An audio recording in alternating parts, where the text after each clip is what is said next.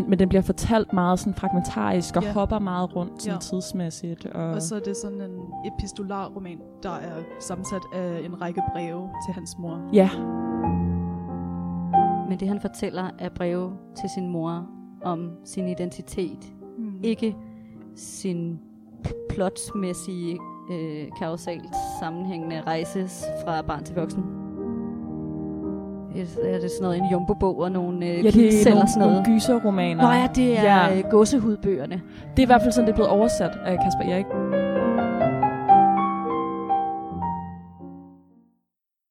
Velkommen til Litteraturhaus podcast, Litteraturcast. Det er en podcast, hvor vi sidder nogle litteraturinteresserede og snakker om spændende og relevante nye bøger. Øhm, jeg sidder med, Cecilie. Og, Rebecca. og jeg hedder selv Kira.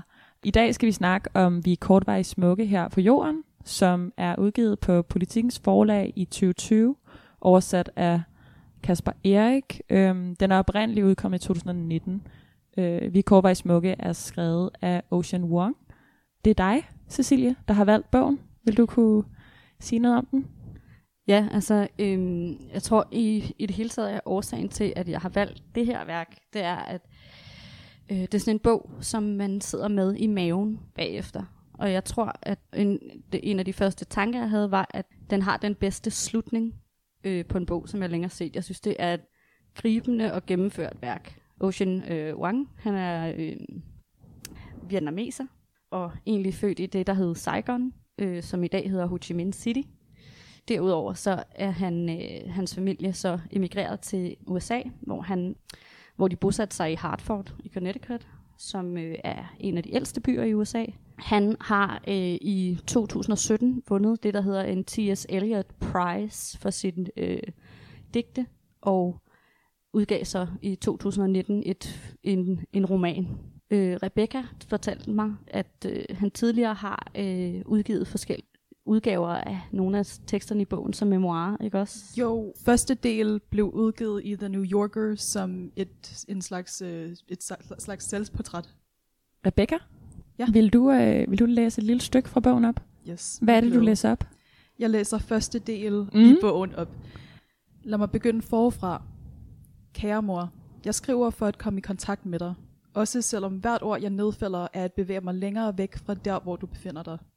Jeg skriver for at vende tilbage til den gang på restepladsen i Virginia, hvor du stirrede rædselslagent på det udstoppede hjort over sodavandsautomaten ved toiletterne, og geviret kastede skygger på dit ansigt. I bilen blev du ved med at ryste på hovedet. Jeg forstår ikke, hvorfor de gør det.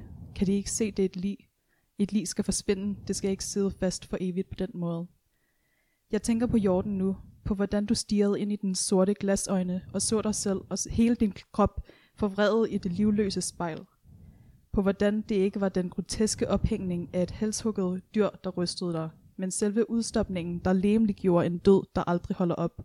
En død, der bliver ved med at dø, mens vi bare begiver os forbi den for at komme ud og tømme os.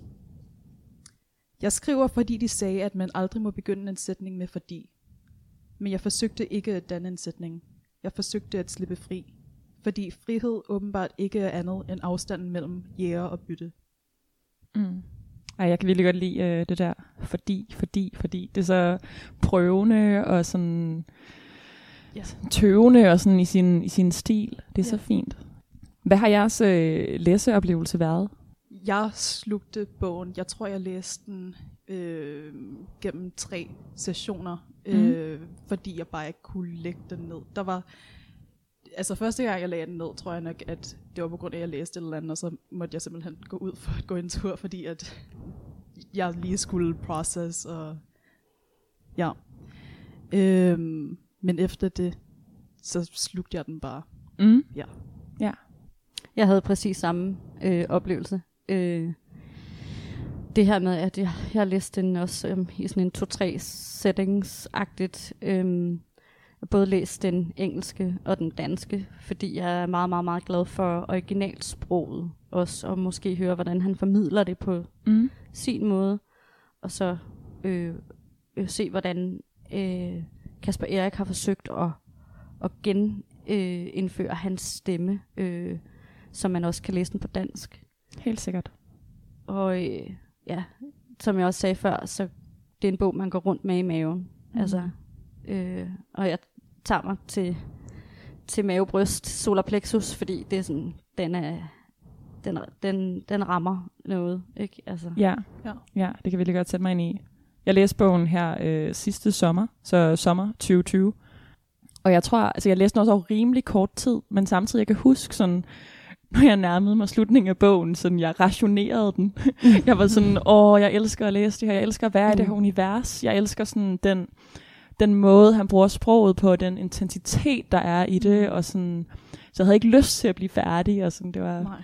ej, det var en kæmpe, kæmpe læseoplevelse. Øhm, Mm. simpelthen så smuk en bog. Øhm, ja, og måske kan vi netop snakke lidt om, øh, om sproget, Ocean Wongs sprog. Hvad, hvilke sådan, oplevelser, hvilke følelser har I haft omkring det? jeg synes især, og det er noget af det, der er så gribende ved det her værk, det er, hvor dygtig han er til at bruge billedsprog Mm. og gøre øh, en fortælling poetisk, fordi han kunne snilt bare have, have berettet. Og måske skal man lige fortælle lidt om, hvad bogen egentlig handler om. Mm, Og Den, øh, det ved jeg ikke, om der er en af jer, der har lyst til lige at sådan, øh, ja. Det er jo en, opsummere kort. det er jo en meget sådan, øhm, virkeligheden fragmentarisk bog, Ja. Øhm, som alligevel har et, øh, et handlingsforløb. Altså den handler om øh, ja, fortælleren, som øh, vi har snakket lidt om, hvorvidt det er Ocean Wong, eller en eller anden sådan, øh, fiktionaliseret udgave af ham, fordi den handler i hvert fald om en øh, vietnamesisk-amerikansk øh, først lille barn, som så udvikler sig til voksen mand. Mm. Øhm, og så hans, hans oplevelser med hans mor, og hans oplevelser med at være øh, homoseksuel og finde ud af, at han er det, og hans forhold til øh, en anden ung mand, der hedder Trevor. Øhm, og sådan, ja.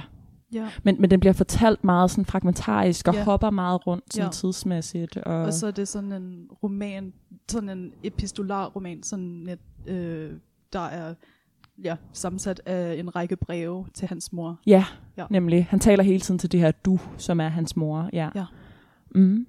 Ja, præcis, fordi at det er også derfor, øhm, han faktisk gør opmærksom fra første sætning, kære mor. Mm-hmm. Ja. Øhm, og at øh, alle, øh, altså, det, det, bogen er opdelt i tre øh, nærmest øh, sessioner, eller hvad man kan kalde Ja. det. Mm. Og øh, inden for de her tre dele af bogen, der er der afsnit, og de kan være mega korte, og de kan være flere sider lange. Men hele tiden er det som om, det er små breve, man læser. Og derfor så er det heller ikke en bog, man sådan... Altså, jeg synes ikke, at det er sådan en bog, hvor man læser det mega hurtigt. Nej. Man, man læser det som et brev, som hvis man fik det selv, og derfor vil man ja. gerne give det opmærksomhed. Øhm, Ja. og, øh, og han sådan, Lidt, lidt apropos det, Rebecca Mm. og jeg, vi snakkede om, at øh, nogle af dine venner havde hørt øh, lydbogen, mm. ikke? Hvor Ocean Wong selv læser det op, som Wow. også skulle være sindssygt smuk. Ja, men, Øhm. ja, man kan bare høre hans følelse og dybde Ja, ja. den måde, som han ja, ja. udtrykker sproget på. Altså, Men, men noget af det, som jeg så sådan lidt følte omkring det, sådan så fedt som det kunne være at høre det, så tror jeg også bare lige med den her bog, jeg har virkelig et behov for at stoppe op Ja. og læse ting igen, mm. og stoppe op og læse et afsnit igen og sådan noget, for lige at lade det sådan synke ind. Det, det er Øhm, præcis det, jeg mener ja. med en langsom læseoplevelse. Ja, Mm. Fordi man, det, igen, sproget er så poetisk smukt, at man stopper op og læser det en gang til. Læser sætninger igen.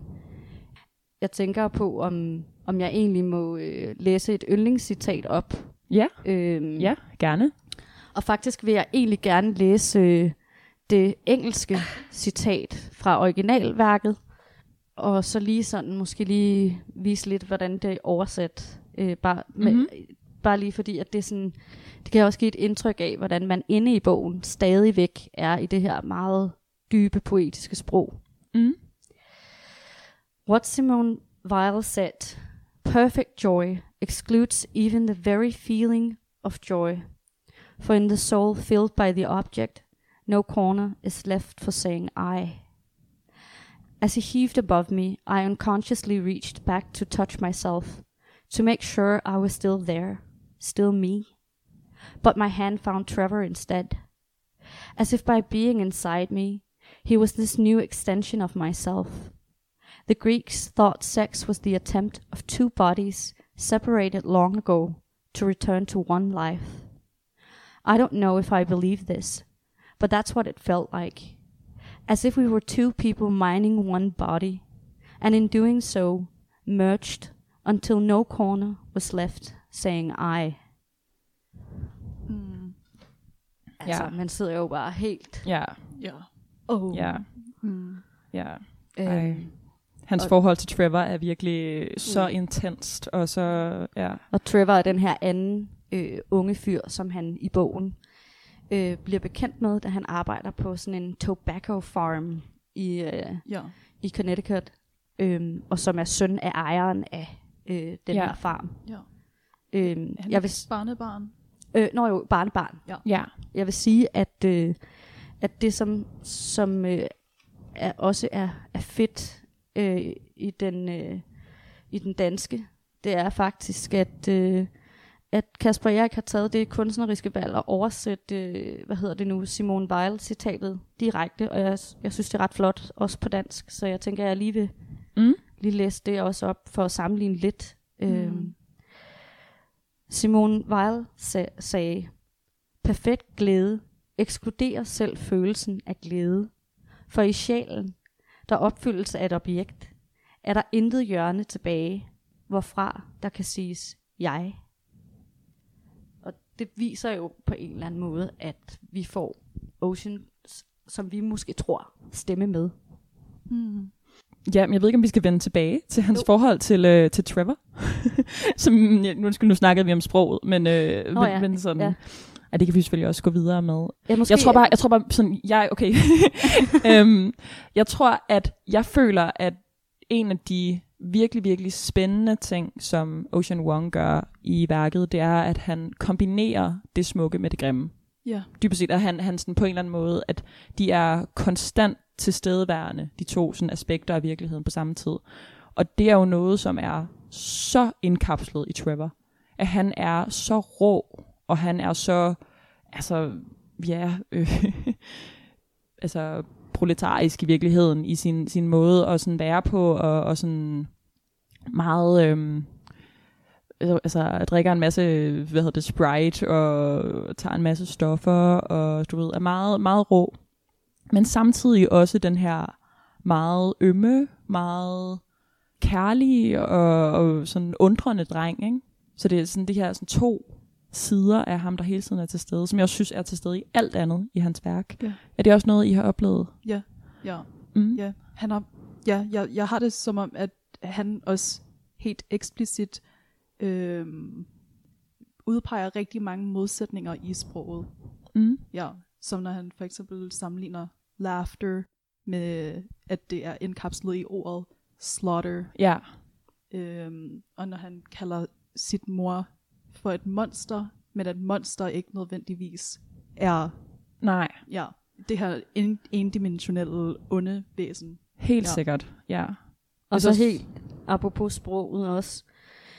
Øhm, nu skal jeg lige se, om jeg kan samle tanken omkring det. Og det er fordi, han, øhm, som vi snakkede om lige før, øh, er bogen fragmentarisk. Og den er ligesom et, et resume af et barns eller en voksen mands minder om, hvordan hans liv har været.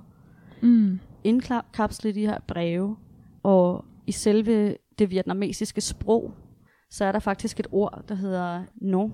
Og jeg skal se, om jeg kan finde ud af at, at sige det rigtigt. På et tidspunkt, så fortæller han, at øh, jeg, prøver, jeg prøver lige måske, Rebecca, at sige det, fordi det sjove er, at du faktisk... Vietnameser. Ja. Ja, præcis. Der står Gongyo Malcolm. Som er et vietnamesisk ord. Nho øh, betyder både missing and remembering. Mm. Og det synes jeg er med så kort en vietnamesisk sætning, får han faktisk sagt, hvad hans eget værk handler om. Ja.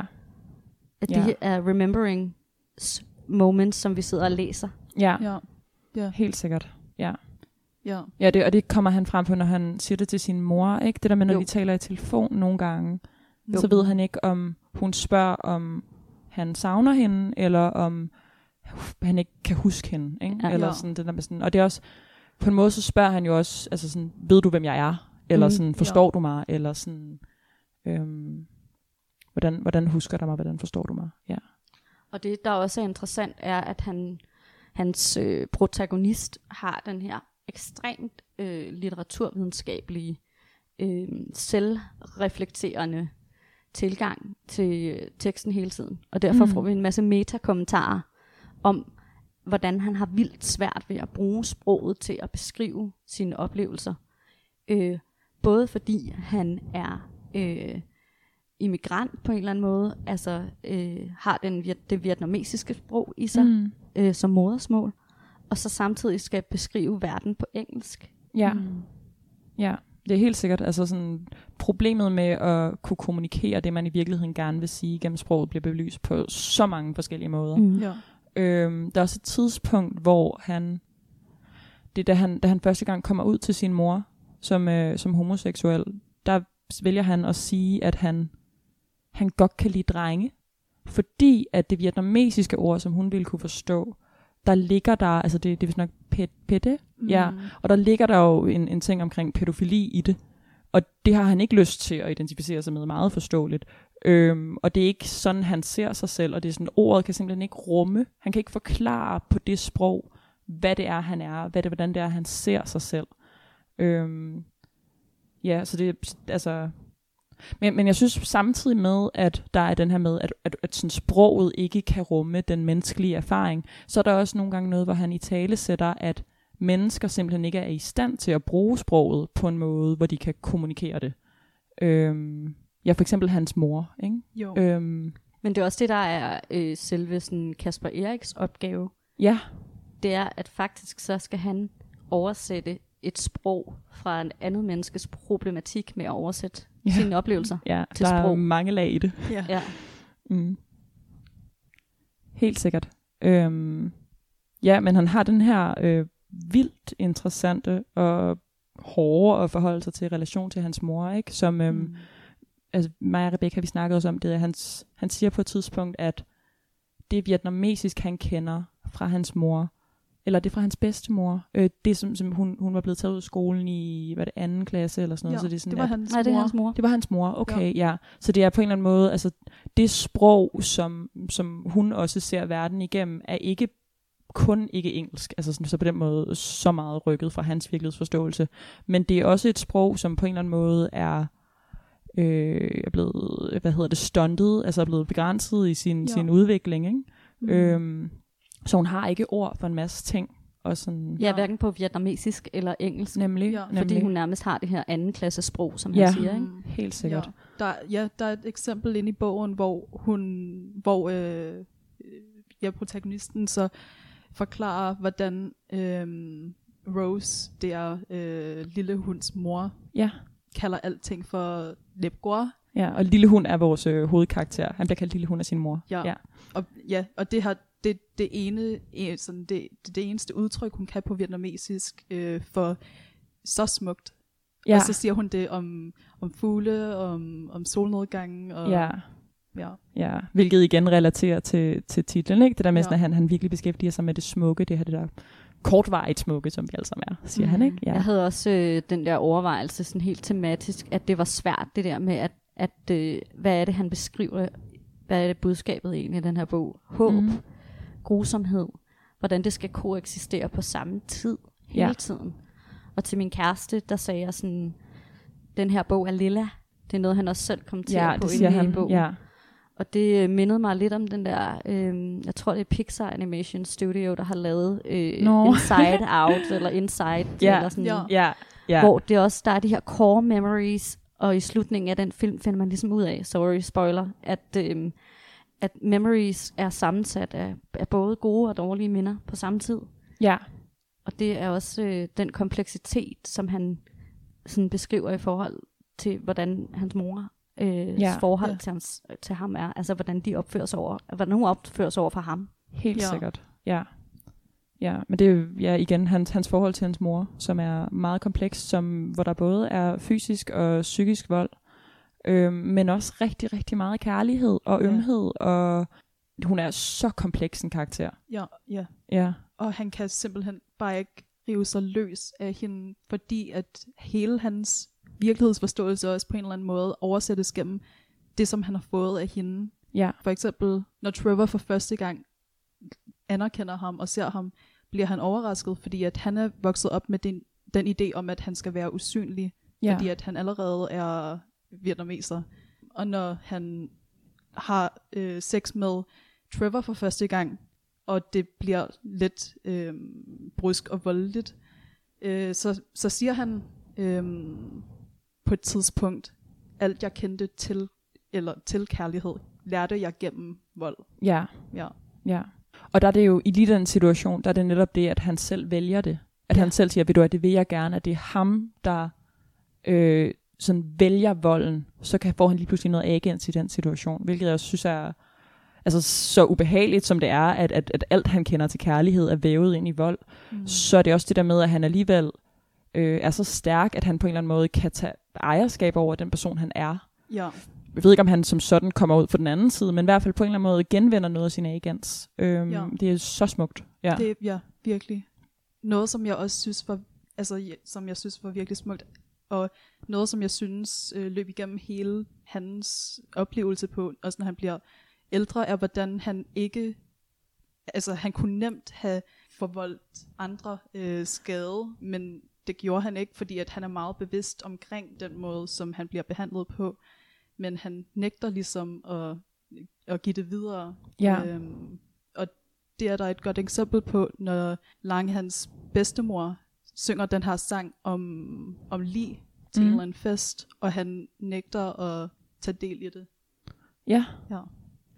Ja, det er fordi, at hans, øh, hans, hans liv består af øh, hans mor og hans bedstemor, og så hans bedstefar, som bor et andet sted Ja. i en anden stat, så vidt jeg forstår. Mm. Og øh, jeg læste en person, der havde skrevet noget om, om, om bogen her, øh, at øh, bedstemorens, øh, hvad skal man sige, ekstremt øh, udviklede evne til at forstå ham, selvom hun med måde har svært ved at forstå ham. Fordi alligevel så behandler hun ham ordentligt. På et tidspunkt sidder han oppe i et træ og stukket af øh, hjemmefra med nogle, øh, noget, et, er det sådan noget, en jumbo-bog og nogle øh, Ja, det er nogle, sådan noget. nogle gyserromaner. Nå ja, det er Ja. ja. gåsehudbøgerne. Det er i hvert fald sådan, det er blevet oversat af Kasper Erik. Han Jamen det er sikkert- faktisk, uh, Nå, R.L. okay. Stevenson skrev uh, Goosebumps, så, så det er faktisk også, Okay. okay. uh, oversættelsen hedder bare gåsehud, og gåsehudbøgerne, de, de skal ikke, jeg læste dem også som barn. Øh, Ja. Sindssygt scary egentlig Ja. at få børn til at læse horror, men, Mm. men alligevel ikke, fordi Ja. ja. at børn forstår godt Ja. horroren i, i, i mange situationer. Men det er også så sødt, det var han siger, at han vælger tage de der bøger med, fordi så har han tre andre virkeligheder, han kan træde ind i. Ja, ikke? præcis. Ja. Sådan fantastisk så- forhold til øh, litteratur. Ja. Gemmer han sig op i det her træ, og så kan han høre noget, og det er øh, Lan, som bedstemoren hedder, eller Lang, Mm. øhm, og som kommer hen til ham og, øh, og siger, sidder du deroppe i træet, lille hund? Øh, eller little dog. Øhm, og så øh, er det som om, at hun siger, øh, øh, altså sådan, "D- du skal ikke være bange for din mor. Eller sådan, hun, hun prøver ligesom at formidle, at øh, din mor er i smerte, Mm. Øh, og, og det er derfor, hun opfører sig sådan. Men du, du kan godt komme hjem og være. Ja, Ja. ja. Og så ja, hun siger, hun siger, hun er smerte. Din Ja, mor ja. er smerte. Ja. Ja, Ja. She pain. Ja. ja. Eller sådan, hun er, Ja. hun er hun smerte, hvis man sådan direkte Ja. oversat det. Og det er der allerede, jeg ved ikke om det er en, altså noget han tænker tilbage på, men han er allerede der som, ved ikke, otteårig eller sådan noget, kan, Ti. kan reflektere, 10, okay. Mm. Øh, kan, men, men det, er, altså, det der med, at han reflekterer over sådan et, okay, hvad betyder det, det her med, at hun er smerte? Men det siger så meget om, hvem hun er. Altså det gør sådan, det virkelig. det er indvævet i hendes væv, altså, eller, Ja. eller, Og her altså, taler vi om, hvordan moren er, og ikke Ja. hvordan bedste mor Nå, ja, er. ja, Ja, ja, præcis. Ja, Mm. ja. Og ja, ja, hvordan hun på en måde, volden, altså den vold, som hun giver videre til lille hun, er et symptom på hendes krigstraume, og Ja. hvordan hun på en eller anden måde er lidt hjælpeløs i den her vold. Kunne det være? Ja, eller i hvert fald, Ja. altså, det er ikke, de, altså, det er også, han siger på et tidspunkt, at man, man ikke bare er et monster, man bliver gjort til et monster. Så det er mm. de ting, hun er blevet udsat for, som gør, at hun agerer på den måde. Ja, Yeah. Det, altså, som læser har man også vildt meget med lidenhed med hende. ja det har man. Øhm, Og det skal siges, at, øh, at, at i, hende, altså, i hans mors øh, baggrund og ophav er jo at være vokset op under Vietnamkrigen. Mm. Hun er født i 1968 ifølge bogen, og det er hans mor måske også i virkeligheden. Ligesom at moren i virkeligheden, Oceans mor, også hedder Rose. Så trækker han på de her faktisk øh, reelle, virkelige situationer, hvor at man bombede, dræbte, voldtog, brændte øh, vietnamesere levende. Mm. Mm. Problemet var også det her med, at øh, The Viet Cong og, øh, og de amerikanske soldater jo begge to var i krig med hinanden. Så der er ikke øh, noget sted for civile og, og ligesom på den måde ikke undgå vold og krig. Mm. Og hvis man er opvokset i, i det, man har set brændende lig, man har øh, Ja. oplevet, hvordan øh, kødet bliver udnyttet og, og slagtet og, og behandlet dårligt, eller sådan, så vil det her sidde som sådan en, en smerte i kroppen, i et, et bestemt stort traume. ja. Og når du har et ubehandlet traume, så er det også svært at have en adfærd, som ikke afspejler det. Ja. Mm. Og jeg tror at- helt klart, at øh, moren, hun, hun, hun lasher ud efter sin egen søn. Hun Ja. slår ham, øh, smækker ham på kinderne og sådan noget, Ja. og øh, lukker ham ned i en kælder mm. Mm. på et tidspunkt. Simpelthen fordi, at hun ikke selv ved, hvordan hun skal handle. Nej, det er det, hun kender til. Og det, det er også, jeg synes, det bliver vist så fint der, hvor hun er ude, og de køber den der kjole. De tager ud i sådan et stort Ja. storcenter Ja. eller sådan noget. Sådan en genbrugs kjole. goodwill. Ja, Ja. nemlig, nemlig. Hvor hun spørger ham, han kan ikke læse på det her tidspunkt, men hun spørger ham, sådan om han ikke godt vil oversætte det, der står på den lille vaskeseddel. Ja. Fordi hun vil gerne vide, om den her kjole, som er sådan en balkjole eller sådan noget, om den er Mm. brandsikker. ja. Og det er, bare, altså, det er bare så meget en del af hendes virkelighed at skulle forholde sig til, hvorvidt hendes tøj er brandsikkert. Altså sådan, Mm.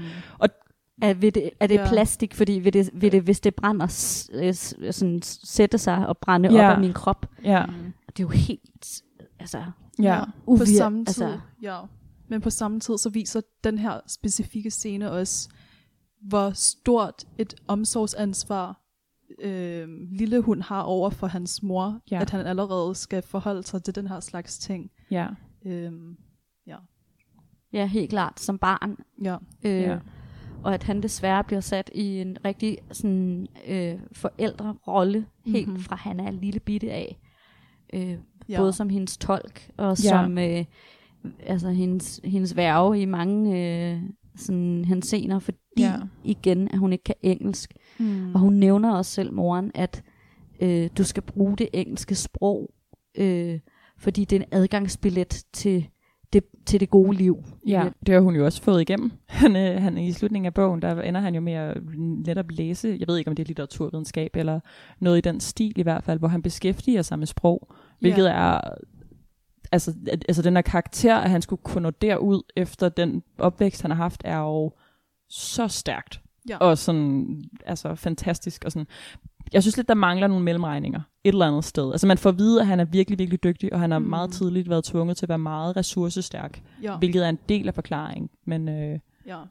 Men der Ja. er også, det er også derfor, jeg, jeg kunne godt tænke mig en, en toer af den her bog, fordi det er som om, at lige pludselig lidt senere efter, øh, igen, altså bogen er delt lidt, lidt op i tre, hvor vi først får at vide, at øh, hvad hans hvad hans barndomsminder er. Barndomsminderne går igen, igen gennem hele bogen, men ja. Den starter lidt i den tidlige alder.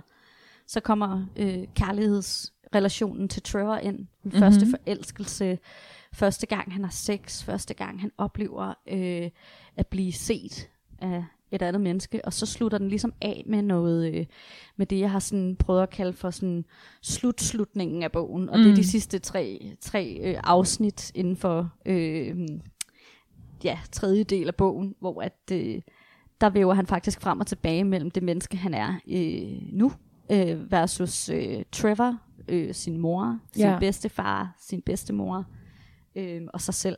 ja, Og det er også derfor, man mangler lidt, hvordan nåede du, fordi han når til i slutningen, og måske har han også fortalt det lidt tidligere, ikke? men at han er øh, writer, øh, forfatter mm. Mm. i New York. ja, Og man har ingen, altså man er ikke med i, hvordan hans rejse endte der. Der er et tilbageblik på, at, øh, at han ikke har set Trevor i fem år, ja. før han møder ham igen, og måske skal vi senere komme ind på, hvad, hvad det er med Trevor der. Mm. Men, men der mangler ligesom, det er som om, at, og det sker tit for forfattere, synes jeg, de er så meget i gang med at fortælle i starten, Mm. at slutningen bliver sådan en, uh, jeg skal hen, og så skal jeg op, og så ryger jeg ned i kløften, og så slutter bogen. Men Ja. han når, og det er derfor, jeg godt kan lide slutningen, han når at væve den sammen med begyndelsen, og mm. det kan jeg Mm. rigtig godt lide. Men han, vi får ikke helt Ja. fortalt det lige så inderligt, som vi gør med, med, med, med starten, synes jeg. Okay. Hvad tænker du, Rebecca? Jeg synes faktisk ikke, at jeg manglede den, øh, den beskrivelse af, øh, hvordan han kom fra, fra sin teenageår til, hvordan han blev en forfatter i sidste ende. Jeg har, jeg har det så meget som om, at den her bog helt centralt handler om hans forhold med, med, med hans mor, om hans første kærlighed, og det om at være en, en forfatter, øh, som jeg synes er sådan en tråd, der gennemstrømmer hele bogen. Mm. Jeg, jeg havde det ikke som om, at der ligesom manglede den der...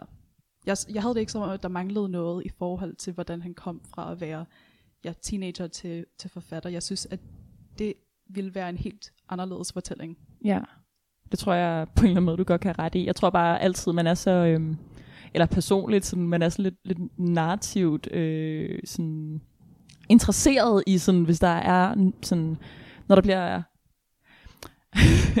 når der er nogen, der skriver noget, øh, så tænker jeg i hvert fald selv, at jeg altid gerne, jeg vil altid gerne fylde de der huller ud, hvis jeg synes, der er sådan, Mm. okay, sådan, så endte han her, eller sådan, så vil man gerne vide, hvad der er sket. Men du har helt ret. Det er jo på en eller anden måde ikke det, det handler om. Det handler mere om hans relation til hans mor, og så hvordan øhm, den relation også er præget af hans forståelse af sproget, som ender ud i, hvordan han øh, tænker på sig selv som forfatter, og forstår sig selv som forfatter. Jeg vil sige, du har også lige ændret min mening. altså, det er jo egentlig helt rigtigt, fordi det han gerne vil fortælle, det får han fortalt. Ja, Mm. Det er ikke... øh, Det, han, er, han er til stede som forfatteren i værket, også meta-kommentarmæssigt.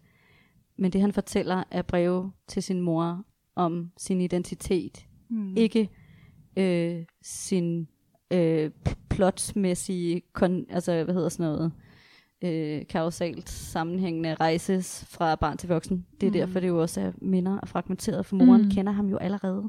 ja. Mm.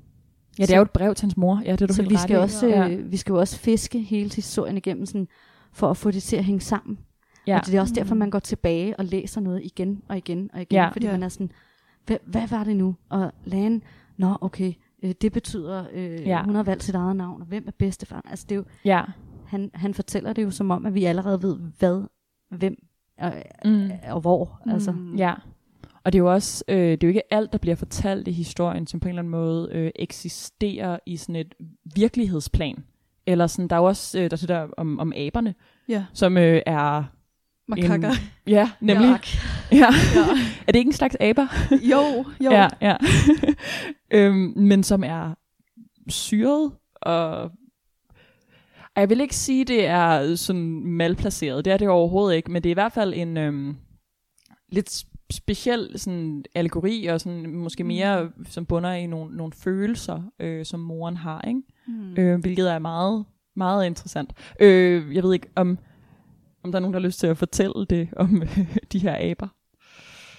Ja, altså, det er jo virkelig bizart, men i virkeligheden så handler det om, at man i, øh, i Saigon, som det hed på det tidspunkt, øh, så havde øh, generalerne den her sådan, øh, idé om, at øh, hvis man øh, tog en makakabe med ind, og det gjorde man sådan øh, i, rundt om bordet, hvis man, hvis der, nu, hvordan forklarer man det her? Der sidder fem generaler rundt om et bord, så bliver der ført den her makakabe ind, øh, og så i et hul i midten af bordet bliver dens øh, hoved ført op, Uh-huh. og, øh, og derfra så slår man hul på øh, kraniet, på, på skallen af, af aben, og så begynder man at spise øh, hjernen, øh, fordi man mener, at det har en øh, altså sådan positiv effekt på ens øh, potens Mm. Mm. Og for at gøre det hele lidt mere grusomt, så er den her abe på samme tid i live. Ja. Ja. Og det, Ja. ja. som også er beskrevet af Ocean, det er, hvor, det er hvordan moren fortæller. Eller faktisk er, får vi ikke først at vide, at det er morens fortælling. Han fortæller det faktisk selv. Mm. Øhm, at øh, den sparker. At man kan høre sådan klak, klak, fordi den stadig er i live, mens der er nogen, der sidder og æder af hjernen på den. Mm. Ja. Og det er virkelig ulækkert. Ja. Øh, og, og desværre, så har mennesker altid haft sådan en tendens til at have nogle sådan nogle semi-kannibaliserede, eller ikke semi, men sådan tendenser. Øh, der er også det her med, hvordan man øh, fjerner øh, lemmer på albino, øh, øh, hvad hedder det, afroafrikanske øh, børn, fordi det også har en eller anden form for øh, potensgivende, øh, sundhedsgivende effekt ifølge øh, myter. Mm. Mm. Så det er de her sådan, ja, Ja. mytologiske Der- idéer om, hvordan det Mm. gør Der- en stærkere. Ja.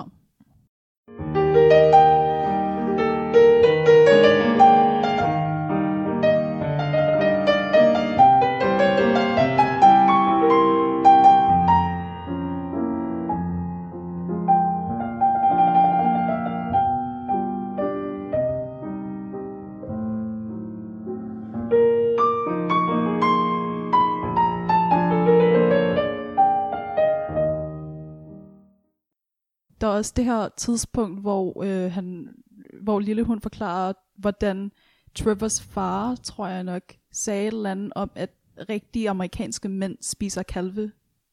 Nå ja, Ja. det er om, om at, at Trevor han spiser ikke babyer. Ja. Nå, det er så Mm, sødt. Ja. Ja, det, Ja. ja. ja, det, hvad hedder det? Det er fordi, at de sidder, Trevor og hans meget alkoholiserede far, øh, det er også en vigtig pointe i forhold til at forstå Trevor, sidder ved middagsbordet og får kalv at spise, men så fortæller hans far så, at de her kalve, det er køernes børn, Mm. og at den måde, de bliver opdrettet på, det er, at de står i sådan nogle bitte, bitte små Kasser. ja, kasser, mm. sådan, for at, at de ikke skal bevæge deres muskler for meget, fordi så smager kødet ikke lige så godt. Mm. Og så efter det, så beslutter Trevor sådan, jeg spiser ikke køernes børn. Jeg spiser ikke babyer. Jeg spiser ikke børn. Også fordi det, man gør, er, at man snyder moren til Ja. kalven. Og mens kalven sådan skriger, så øh, sørger man for, at, at moren ikke kan høre det, og tager bar- barnet fra dem, og sætter dem i de der kasser. Ja. Og øh, Ocean sammenligner det med, hvordan Trevor selv er fanget som kalv inde i en kasse Mm. i sit liv. Ja. Altså i sit forhold til sin far? Ja. Eller det kan... Okay. I, for, ja. I forhold til, hvordan han er placeret øh, i sin virkelighed. Mm. Øh, både Ja. at han aldrig nogensinde måske kan få lov til at bryde fri og ja. være øh, openly gay. Ja. Ja. Ja. Hvordan han selv er fanget som Ja. en kalv inde i det her. Ja. Men det er, ja, Trevor, øhm, Trevor og vores øh, hovedkarakter, Lille Hund, har jo et, øh, et forhold, hvor øh, Trevor konstant er benægtende i forhold til, at han reelt har den seksualitet, som han har. Han bliver Ja. ved med at sige, at det er nok noget, jeg kommer over, Mm. og det er bare en fase, og Ja. Jeg Øhm. spørger, tror du, jeg er rigtig homo? ja, Ja. Ja, og det, og det er jo også super, super hårdt for øh, ja, vores hovedkarakter, som på en eller anden måde, selvom at det er svært for ham, øh, i højere grad har accepteret sin egen seksualitet og, og fundet sig mere til rette med den, men også at det allerførste kærlighedsforhold, han har til den her, øh, eller til Trevor, er så forbundet med skam. Altså alt mm. i Mm. deres forhold er sådan, ja, både, både ømt og kærligt og ungt, og altså sådan, jeg får virkelig sådan en, jeg snakkede også med dig om det, Rebecca, tidligere, jeg får sådan en um, Call Me By Your Name-agtig vibe omkring deres forhold. Præcis. Ja, ja, du sendte Jeg os lige også- uh, Sufjan Stevens listen. Jeg er på vej herhen, ja. der gik jeg og hørte soundtracket til uh, Call Me By Your Name. Ja, ej, men det, det er den Ja, der, Sufjan Stevens. det er den der sommer, forelskede, Ja. unge mennesker. Øh, Mm. Total Ja. ja. hengivenhed. Og... ja, Jeg ved ikke, om vi skal komme ind på der, hvad der, hvad der egentlig så sker, når en ung sommerforelskelse går i stykker. For det er jo, det er jo derfor, man sidder med sådan en klump i maven. Både på grund af historien om krigstraumer, Ja. men du sidder også med den der af min ungdomsforelskelse arm. ja, Eller hvad man siger. ja, ja, ja. Altså, øh, ja, som du sagde tidligere, så har man ikke hørt, hvad der er sket med Trevor de sidste fem år, eller hvad hedder det, hovedkarakteren har ikke haft kontakt til ham. Øh, da han så sidder til en øh, forelæsning, og får at vide, eller ser på øh, Trevors fars Facebook, at Trevor han er død af en overdosis. Mm. Øhm, og det har været en, en stor del af Trevors liv i lang tid, det her med stofferne. Øhm, og det har egentlig også været en, en, en del af hovedkarakterens liv. Han har bare på en eller anden måde været i stand til at øh, sætte var- sig ud. Det Prøv var- det af over i det. stedet for Det var at... sådan et lykketræf, fordi at han sagde, altså han blev tilbudt det af Trevor på et tidspunkt, men han gjorde det ikke, fordi at han var bange for nåle. Nå, ja, det er rigtigt. Ja, Ja, Så ja, altså, ja. ja. Ja. altså det vil sige, at han tog ikke heroin. Han tog ikke heroin. Ja. ja det er... Ja. Men man skal måske også lige sige, at øh, den måde Trevor starter med at tage stoffer, det er, fordi han skal have smertestillende, efter han har brækket sin ankel. Mm. Øhm, og der, der, der ligger også en kæmpe kritik af medicinalindustrien øh, i USA, øhm, som producerer det her stof, der hedder Oxycontin, øhm, som er meget afhængighedsskabende. Og han snakker også om, at der er fem af hans venner, eller sådan noget, som er døde af Ja. en overdosis. Ja. Ja. Det er sådan, det falder som fluer. nogle øh, ja. Requiem for a Dream vibes, Ja. som er den der film, der også kritiserer det amerikanske pillesamfund, ja. Mm. hvor at man nærmest mener, at halvdelen af alle amerikanere er addicts, øh, misbrugere. ja. Øh, og det mener sk- skjult budskab øh, Ocean, at øh, er årsagen til, at Trevor dør. ja. Det er faktisk medicinalfirmaer, som producerer og tillader afhængighedsskabende stoffer at være øh, delt ud til blandt andet teenager, ikke? for mm. smertestillende. Mm. Fordi det er så nemt. Det er- Det er et nemt stof at give, men det er super vanedannende. ja. Og det er problemet, at det er vanedannende. Ja. Hvis det bare var et stof, der bare kunne ja, stoppe dine smerter, mens du har brækket din ankel, men når det samtidig gør, at det er noget, hjernen vil have mere og mere og mere af, Mm. Mm. så er det problematisk at give det til børn. Ikke? Ja. Nu har vi øh, snakket lidt om øh, vores hovedkarakter, eller fortællerens øh, forhold til sin mor, og vi har snakket lidt om hans forhold til, til Trevor. Øh, men der er også nogle andre karakterer. Øh, hvilke andre sådan, relationer har hovedkarakteren, som I finder vigtige? Hvad med til hans, øh, sådan, hans bedstefar, Paul? Hvad tænker, har I nogle tanker omkring hans relation til, til ham. Øhm, ej, det var faktisk måske ikke, måske ikke hans bedstefar, men noget jeg tænkte på, som jeg synes var vildt spændende, det er i forhold til hans relation til hans far, Ja. øhm, ja. som nærmest ikke bliver nævnt i fortællingen, Ja. udover helt til sidst, Ja. øhm, hvor han fortæller om hans eneste minder om hans far, Mm. som, øhm, som er, øh, hans far har været voldelig over for hans mor, hvilket igen, hans mor har ikke haft det let. Og når han fortæller omkring det her minde, han har om sin far, så er det vist det eneste tidspunkt, nu har jeg ikke læst den engelske udgave, men i den danske udgave, øhm, der er det det eneste tidspunkt, hvor han sådan går ud af sig selv og taler i tredje person, og han siger drengen, og det er drengen, der oplever det her. Så han kan, ikke, han kan på en eller anden måde ikke rumme det her minde, eller sådan, han kan ikke rigtig forholde sig til det, eller, eller måske er det, fordi det er blevet genfortalt af hans mor, eller det er i hvert fald, det er i hvert fald sådan helt, øhm, altså at, at det her forhold til sin far, at det er som om, det er en anden, der oplever det. ja. Har du et sidetal? Nej, det har jeg ikke. Det er det aller, aller sidste kapitel i del 3, og øh, vi er cirka tre sider inde, hvor han begynder at, at fortælle om sin far. Jeg har lige fundet øh, citatet her i, øh, på side 246, hvor han kommer ind på sin far, som nok et af de eneste steder i bogen. Jeg kan huske min far, hvilket er det samme som at sige, at jeg kan stykke ham sammen. Jeg stykker ham sammen i et værelse, fordi der må have været et værelse. Der må have været en firkant, i hvilken livet kunne udspille sig kortvarigt, som jo er en reference til titlen, Mm-hmm. med eller uden glæde. Jeg kan huske glæden.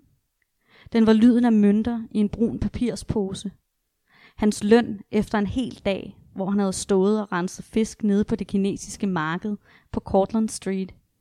Jeg kan huske mønterne, der raslede ud på gulvet, og hvordan vi lå vores fingre løbe gennem bunken med de kolde metalstykker. Hvordan vi indåndede deres lille koverløfte.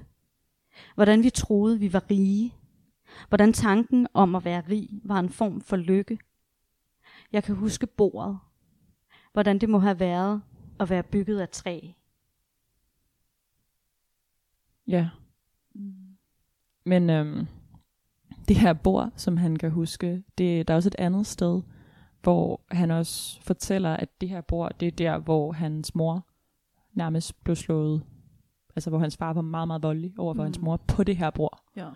Øhm, så det, det er spændende det der med igen, hvordan han øh, kæder på en måde kærlige minder øh, og nogle følelser og nogle, nogle fornemmelser omkring nogle mønter sammen med øh, det her øh, bord, som, hvor, hvor der er indskrevet den her vold i.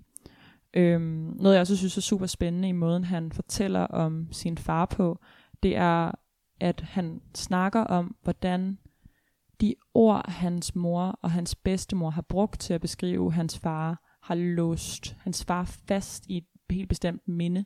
Ja. eller sådan hvordan den måde som andre mennesker vælger at i tale sætte øh, ja, andre mennesker på øh, præger den måde man ser dem. Og det er virkelig virkelig fint. Øh, også når han, han på en eller anden måde i det her også i talesætter, at hans forståelse af hans far måske er øh, ikke virkelig eller, eller mangelfuld, eller øh, altså i hvert fald er øh, ja, en, en subjektiv oplevelse fra hans mors side også. Øh, ikke fordi det ikke skulle være sandt, men... Men, men men jeg synes øh, også, du har fat i den lange ende i forhold til det der med, hvordan er det, vi ser folk?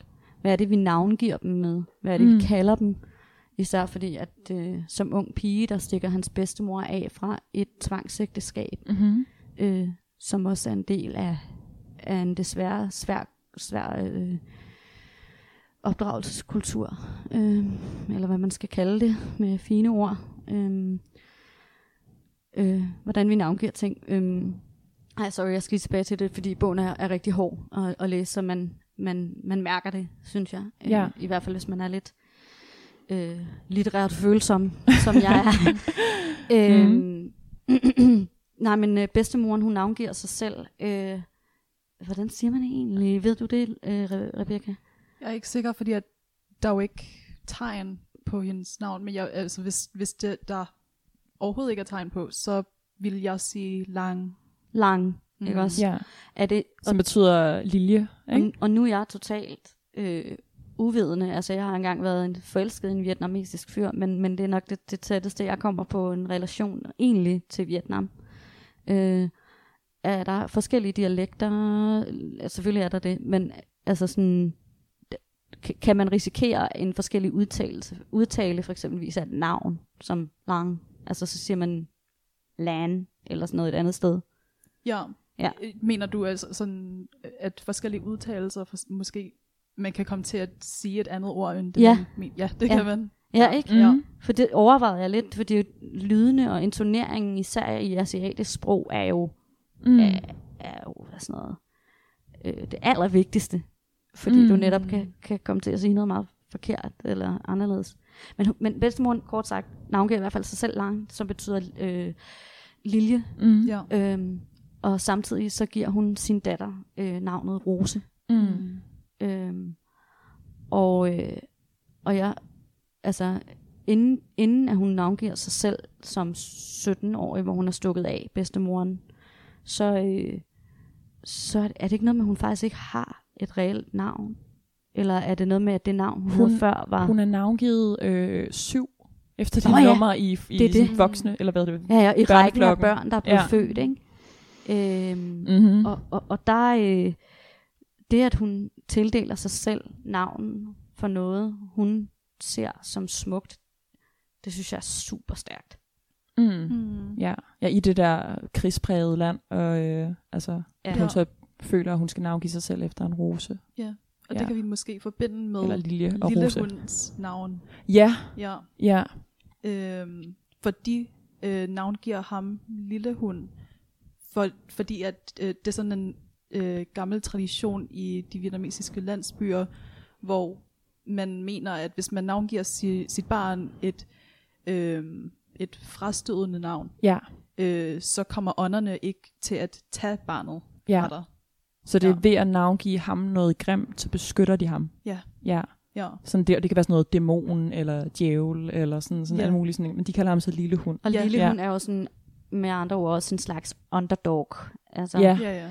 Ja. Øhm, og, og de siger faktisk også i forbindelse med hans fødsel, der er et vildt flot øh, sådan scene med det, øh, hvordan at hans, øh, hans navn egentlig, hvis det er Tong, eller sådan Tongt, eller sådan noget, et eller andet, øh, som skulle have at gøre med, at han skal være den, der redder Vietnam.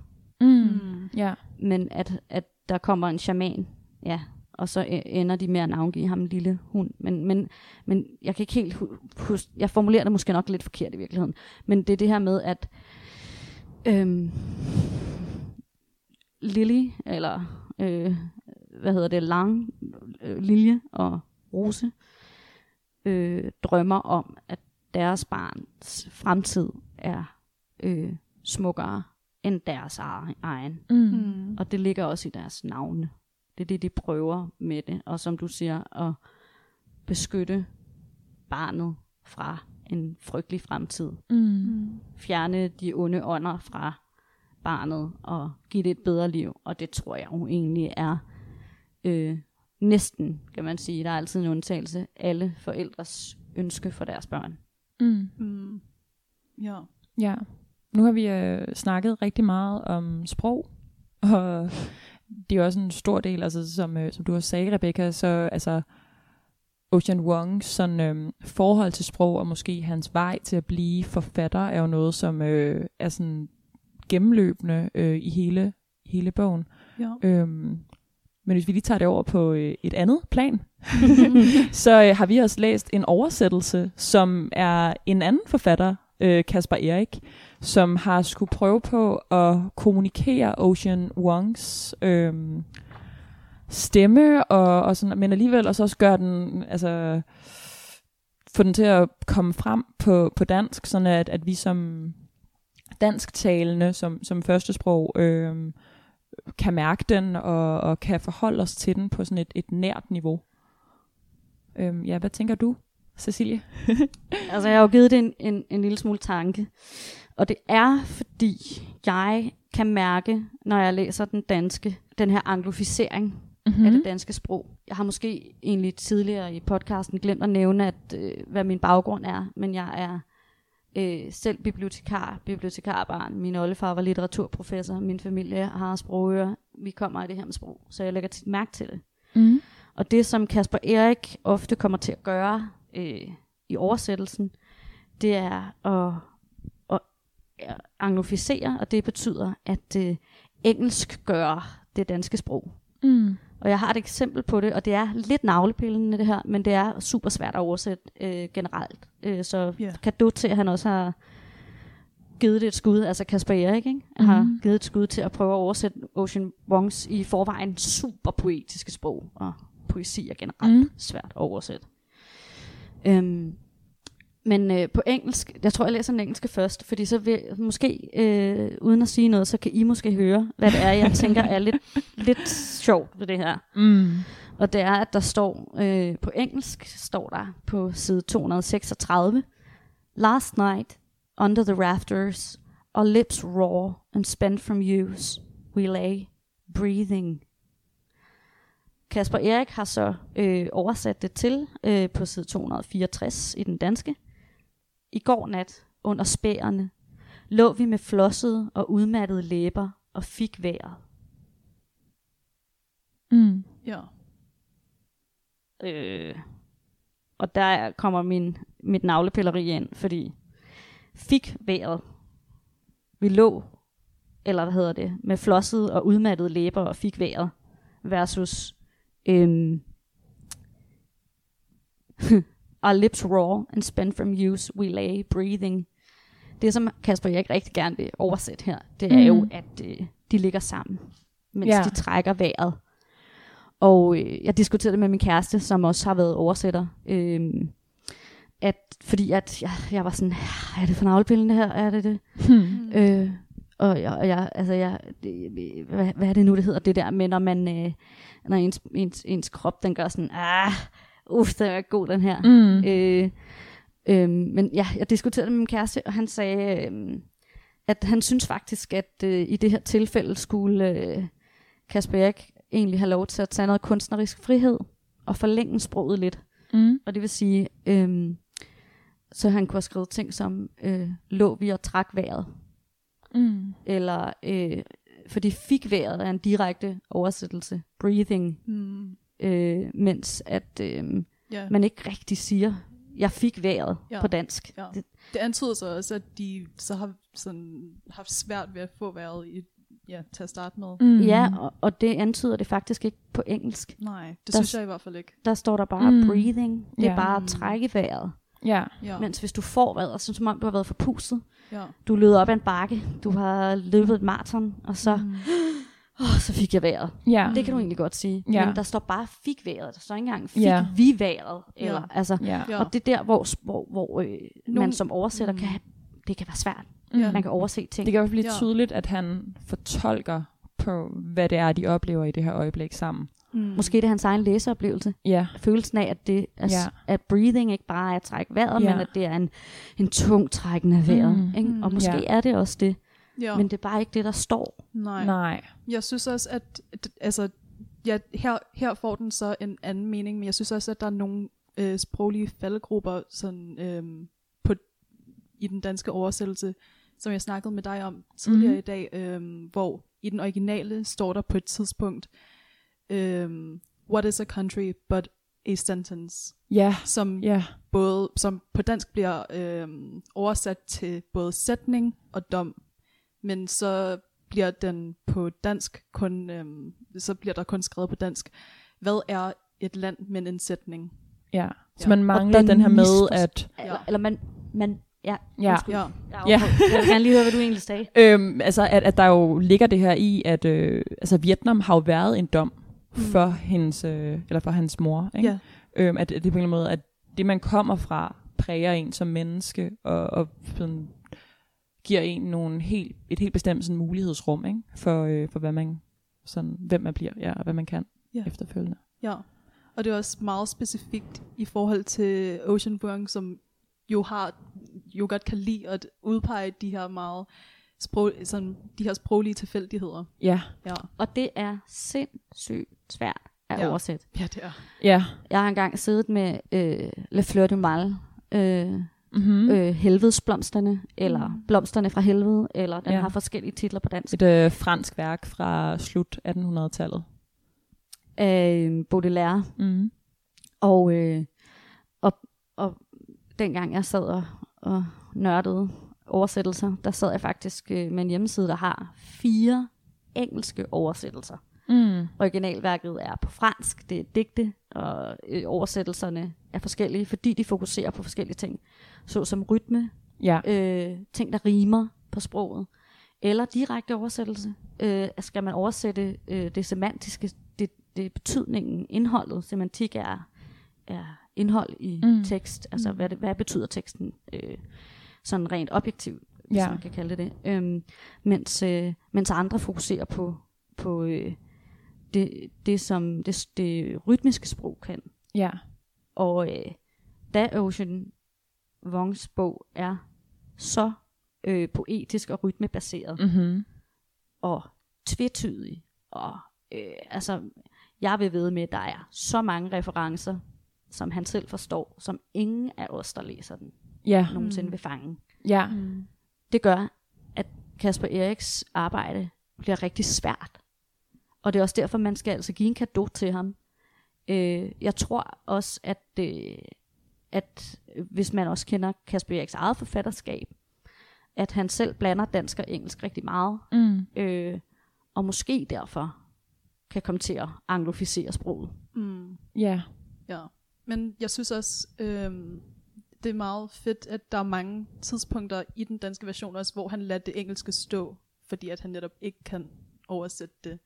Som når han siger det der med, at laughter is øhm, in the word slaughter. Ja, fanget, Ja. fanget i det. Ja. Ja. Mm. Og så, det, er- og så er der også andre steder, hvor han for eksempelvis oversætter Simone Weil citatet, ikke? og gør det rigtig flot. Altså, ja. Mm. sindssygt vildt oversat, ikke? fordi det jo også er en filosofisk mm. betydning, der ligger bag det. ja. Mm. Ja. Men jeg tror også sådan, der er jo det der med, at vi forstår alle sammen, eller de fleste i Danmark kan jo læse og forstå øhm, engelsk på et ret højt niveau. Øhm, og de fleste kan ja, altså, læse en engelsk roman og få rigtig, rigtig meget ud af det. Men jeg tror, ligesom han så rigtig pointerer i forhold til hans forhold til det engelske sprog, i forhold til det vietnamesiske sprog, han ja. Siger på et tidspunkt, at det vietnamesiske sprog for ham er ikke blot det vietnamesiske sprog, det er også krigens sprog, eller det er faktisk Mm. mere krigens sprog, end det, det vietnamesiske sprog. Øhm, og der er lidt det med, med sprog, at det er jo ikke kun en måde at udtrykke sig på. Der ligger også alle de sådan, ting, man forbinder med det. Øh, og den virkelighed, som man, man sådan...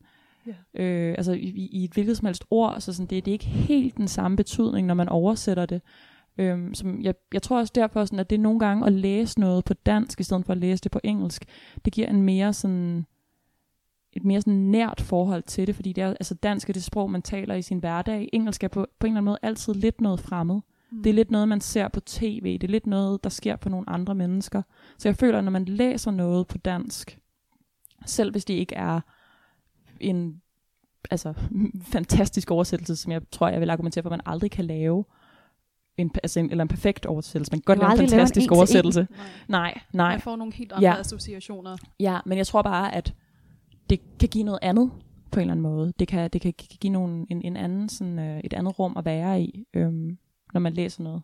Mm. Selvom man, man måske burde læse alt på originalsprog. Mm. Og så, jeg prøver lige at se, om jeg kan finde ud af at slå en krølle på halen, fordi jeg sad og tænkte noget, mens du øh, øh, fortalte, fortalte det lige nu. Øh, og det er, at hele Ocean Wongs egentlige budskab, også med den her bog, eller ikke hele, der er jo flere, men det er, at fordi hans mor ikke kan engelsk, er det barnet, ham, som der lærer engelsk, der bliver den bærende faktor i det her forhold, han har til sin mor Mm. og hans, øh, hele hans mening er, hvor bærende sproget er i forhold til, hvor vi bliver placeret i verden. Ja. Og når han har så stort fokus i hele sit værk på sprog, og leger med det, og danser det rundt i hele lokalet, i den vildeste vals, der nogensinde er set, så, øh, så gør det det ikke let at oversætte. Nej. Og, og, og det er bare, Nej. øh, bare det at give det et forsøg. Ja. Altså, kado Ja. til det. Ja. Mm. Fordi sådan, jeg er sgu ikke engang sikker på, at jeg selv kunne oversætte den, selvom jeg kan navlepille sådan helt ned til fikværet. altså, Mm. Ja. Hvorvidt den er på dansk eller engelsk, så er det en fantastisk bog, i Ja. hvert fald. Ja, og jeg tror også, vi er ved at nå vejs ende. Øhm, det kunne være spændende at høre, øhm, hvad I sådan særligt har bidt mærke i, eller hvad der har resoneret særligt med jer. Eller vil du starte, Rebecca? Altså, det, det som jeg tog øh, øh, væk fra den her øh, roman, var nok mest af alt hans forhold til hans mor. Hvordan han både kan beskrive hende som et monster, men også kan have det her virkelig øh, komplekse øh, forhold med til hende, og hvordan han på nogle punkter kunne man nok sige, at han på en måde rationaliserer hendes vold, men det ender overhovedet ikke med, at, at, at det virker sådan unjust. Nej. Jeg er det synes, en det var- virkelig nuanceret, kompleks skildring af et Ja. problematisk svært forhold, ikke? Ja. Mm. Hvad, øh, Cecilie? ja, hvis, hvis jeg må, ikke også? Ja. Så vil jeg virkelig gerne påpege øh, en af de smukkeste sætninger i hele bogen. Ja, Som dejligt. også er, øhm, ja, det, det, den er for vild altså. Jeg læser den på engelsk, og ja. Ja. det gør jeg simpelthen for at beholde billedsproget øh, fra det, som Ocean Wang selv skrev. Men som sagt, kan man også læse den på dansk og, og forstå billedsproget, fordi det, det, er, det er bare, det er virkelig smukt. Altså, og øh, jeg tager den lige på engelsk i hvert fald. You once told me that the human eye is God's loneliest creation. How so much of the world passes through the pupil, and still it holds nothing. The eye, alone in its socket, doesn't even know there's another one just like it. An inch away, just as hungry, as empty. Opening the front door to the first snowfall of my life, you whispered, Look. Og jeg er på side, øh, skal jeg lige sige, 12. Øh, det er allerede starten af bogen, han nævner det her. Øhm. Og så på side 14, hvis man går ned i 10 linjer ned eller sådan noget, så slutter han af med, at øh, moren siger, That's so good to know, baby. You star- stared off, stone-faced over my shoulder. The dress held to your chest. Den kjole, vi har snakket om tidligere, Ja. som moren øh, er bange for at brænde, Ja. brandfarlig. Ja, det er det, han hvad hedder det, svarer på der, ikke? Ja, At hun, det han siger, er at den er brandfarlig, og siger hun, det er dejligt at Ja. vide. Ja. That's so good to know, baby. You start off, stone faced, over my shoulder, the dress held to your chest. That's so good. You're, you're a mother, Ma. You're also a monster. But so am I. Which is why I can't return, can't turn away from you. Which is why I have taken God's loneliest creation and put you inside it. Look. Og så har jeg tegnet en doodle af, at det er et, øje med en dame inde i, og det er Nå. Fordi, at han propper moren ind i sit Ja. eget øje. Ja. Ej, Ja. ja. og jeg synes, det er, ja. Mm.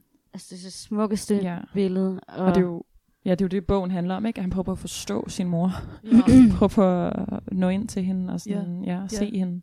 Ja, og at han er så, så forbundet med hende, at, at de næsten er sådan samme person. Ja, Øhm, jeg Ja. tror også, der er et tidspunkt i bogen, hvor der står, øhm, hvor han siger meget, han skriver meget du, og duet, det begynder at sløre lidt i forhold til, hvem det er, han refererer til. Ja. Om det refererer til øh, hans publikum, eller hans kritikere, eller til hans, ja, og, og, og om, om jeget.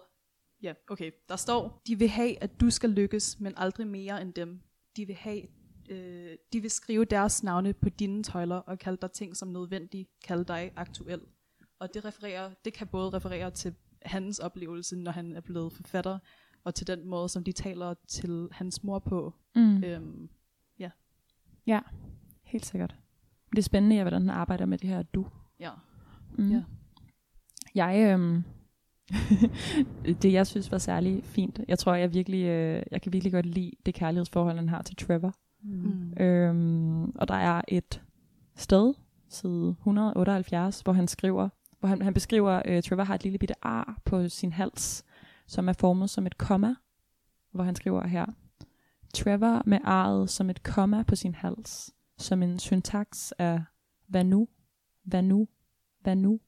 Og jeg synes, det er så fint, det der med sådan, at han også bare har det her ønske om sådan Trevor, der bare skal blive ved, og ham og hans forhold, og og samtidig så det, det her ar, som Trevor har på sin hals, kommer af, at hans far har kastet et eller andet efter ham på et tidspunkt. Sådan, så det, det kommer af vold, men, men for ham så er det ren kærlighed og ren sådan... Altså det er så ømt. Det, og Trevor er så hård en dreng, og altså, tager så mange stoffer og sådan noget, men, men samtidig det forhold, de har, er så intenst og fint og teenageagtigt og sådan Mm. det er, jeg, jeg synes bare, ja, og, og Trevor elsker også sådan solsikker, og bliver ved med at snakke om, hvordan solsikker er sådan et stort øje, apropos Ja. ja. øjne. Øh, ja, ej, det var, det er meget cute. Men øhm, ja, Sjovt, at han siger, at, at Trevor er et komma, der bliver tvunget til at være et punktum. ja, Ja, ja. ja. Men det er ham, der tvinger det, det dog, med sin mund. Det er jo det. Er jo det. Ja. I, i, lige- jeg tror lige det der sted, det er, han, han kysser, han Ja. kysser hans hals, og så når han omkranser det her lille komma på hans hals, med sin runde mund, der danner et, mm. øh, et Mm. punktum. Ja. Det er lidt, Ja. det er lidt cute. Jeg ved ikke helt, hvad Ja. der ligger i det, men gør det øh, også. Jeg har også, jeg har så- også spekuleret over det. ja. Mm. Det gør det også bare så meget mere heartbreaking, når han sådan til sidst, når Trevor dør, ja. forklarer, at kommaet blev til et punktum, fordi Åh. at faren skriver jo, på den engelske version i hvert fald, hvordan øhm, han er broken in two, og hvis man brækker øh, kommaet i to, bliver det til et punktum. Nå ja, det er broken into, og så broken into. Ja. Ikke? ja. Ja. Klart. Ja. Den fangede jeg faktisk ikke i den danske. Nej, Nej. og det er jo så det, som måske kan være lidt svært, ikke? Ja, helt sikkert. Specielt når han leger med sproget og siger, Ja, at faren har skrevet på Facebook, I was broken in two. Mm. ja, Og senere selv så siger Ocean, oh, broken into. ja, Ind i, Ja. og ikke i to. Fordi det er ikke noget, man, det er ikke ens på dansk. Det er ikke det samme ord. Into, into. Nej. ja, Altså, Ja. eller, og, det, og her er det faktisk ikke engang den samme stavemåde på engelsk. Der er det Nej. ordlyden. ja, Ja. Øh, ja. så der er så mange layers, Ja, lag det er af, der virkelig. Det er der af virkelig. sproglig poesi, som Ja, det er gør en, den øh, nævneværdig, og, og nok et af de ja, et af de stærkeste værker øh, fra, fra vores øh, nye øh, hvad hedder det, år 10, ikke? Ja, det var, jeg havde i hvert fald en kæmpe læseoplevelse med den. Men øh, jeg tror, vi bliver nødt til at runde af. Yes. Øh, selvom man kunne snakke om den i meget, meget lang tid. Jeg håber, at I har hygget jer med at lytte med, og jeg håber, at I har lyst til at lytte med næste gang, hvor der kommer nye mennesker og et nyt spændende værk. Så øh, hej hej! Hej. Hej.